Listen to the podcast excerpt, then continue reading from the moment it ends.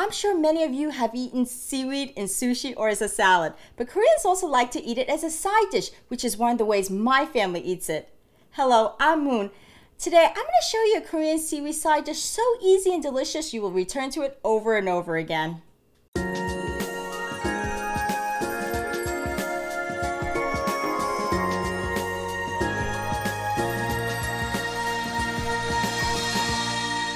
So here I have our dried seaweed, and the type of seaweed that you want to use is called Japanese nori. It's square, paper thin sheets that look like this. Now this is the seaweed they use to make sushi, which we all know and love. So I'm going to use about 20 sheets of seaweed. We're just going to take one or two sheets of seaweed at a time, and with your hand, with a, in a bowl like this, you're just going to start ripping it into small pieces. Now what you don't want to do is take too many sheets at once and start ripping it because it'll tend to clump together. So you don't want to do that. So just take one or two sheets and rip it into small pieces.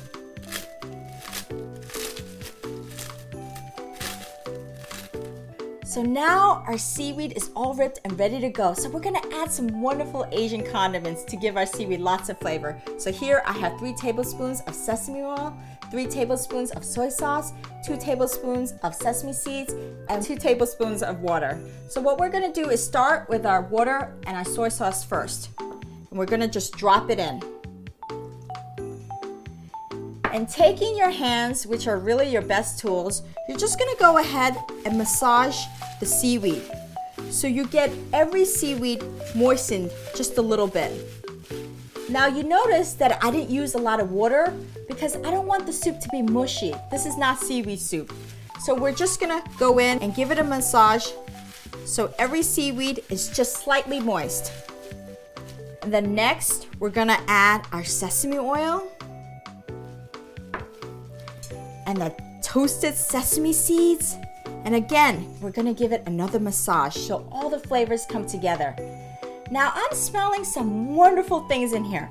You know, the toastiness of the sesame oil and the sesame seed combined with a little bit of the ocean flavor and smell of the seaweed is just so wonderful. So just give it a final massage and it's done. It's that simple. And the best thing, you didn't have to cook at the oven. Don't you love that? So here's our seaweed side dish with a little bit of soy sauce, sesame oil, and sesame seed for that nice toasty flavor. Pair it with some brown or white rice. This is a dish you will find in Korean households, so you can't get more authentic than this. Thanks for joining me. For all of our Asian living tips, visit our website at yinyangliving.com. Thank you. 고맙습니다.